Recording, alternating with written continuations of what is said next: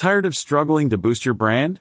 Let me tell you, influencer marketing is the way to go. Say goodbye to outdated methods and hello to instant results with this game-changing tactic. Forget what you've heard about traditional branding. Influencer marketing is the secret weapon you need to take your brand to the next level. With just one simple change, you can revolutionize your approach and double your desired outcomes in no time. Don't fall into the trap of sticking to old ways. Join the 1% who know the secret to success in branding. It's time to shake up your routine and turn your brand story around with the power of influencer marketing. Today's Mindfulness Minute is going to be about habits. I just finished reading a Charles Duhigg book called The Power of Habit.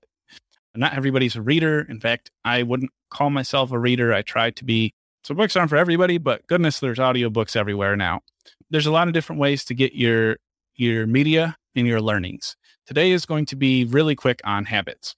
Habits in the Duhigg book are cool, I think, because they talk a lot about the context around habits and a lot about the research around habits. And it's not a whole lot about Charles Duhigg's opinion about them.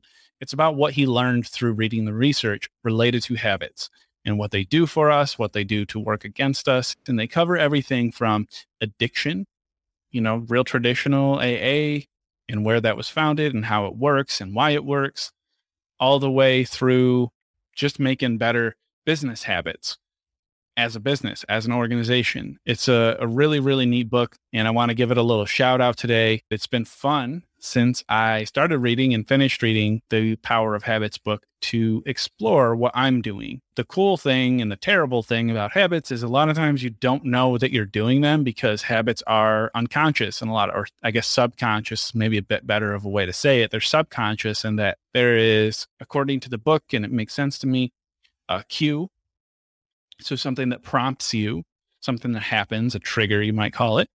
And then there is a behavior associated with it. So the cue, the trigger, and then the thing you do in reaction to the trigger, and then a reward of some type on the other side. And that is the most simple version of what a habit is and how a habit is formed. It goes much deeper than that. It looks at a variety of tweaked versions of that circle, but its foundation, think of it as cue, behavior, reward. The interesting part for me, or the cool part for me in reflecting, is that I don't typically notice the cue while it's cueing me. I have noticed myself thinking about the cue and the behavior mid behavior or near the reward. So, not necessarily between steps one or two, but more so on the backside of two and into three.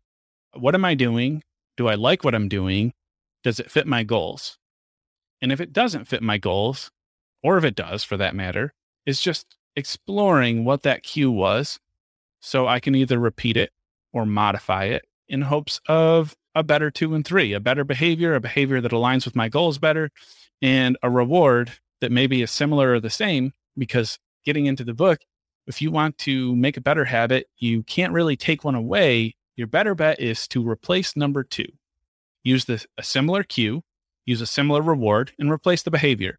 Maybe tweak the cue or know what the cue is if you need to avoid it and replace it with something else so you can change and still end up at a similar or the same reward because that's what your body is going to feed off of. That's what your mind is going to feed off of, is whatever that reward is. It's really, really fascinating stuff. It's helped me not necessarily to make a 180 degree change in my life because I'm not I don't think many people are those kind of people. And I'm definitely not where I read something and I just fix it like overnight. It's not how I don't think it works for most of us. But just objectively or trying to objectively consider what habit I have, what is causing the habit, and does it align with my goals? So that if it's a really strong cue, if I see it happening every day, for instance, then that's a cue that I really, really need to examine and if it's derailing me every morning, like some of them I noticed were, the same cue every morning between 6 a.m. and 1 p.m. Like, doesn't matter where the cue starts or when it happens, whenever that cue is set, and then the behavior happens and then the reward happens, it sets off a pattern of other habits that are not helpful to my goals. That was really interesting to think about. It was really fascinating. I recommend if you are anywhere on the spectrum of wanting help with habits or curious about why you do what you do, check out that book by Charles Duhigg called The Power of Habit. It's a pretty easy read. I read it over like a month or a month and a half because that's what I do. I'm not a fast reader and I usually fall asleep pretty fast. But if if I can get through it, I bet you can too. And if not, then check it out on audiobook. Or I'm guessing I haven't honestly looked for this. There's probably a TED talk or a YouTube video with Duhigg where he talks about it, and I will look for those and link them in the show notes for here as well. But anywho, I hope you're having a great day. I hope this helps a little bit. And if you know somebody that might benefit from it, feel free or please share this with them because improvement is awesome, especially when it comes with low pressure. Thanks a bunch.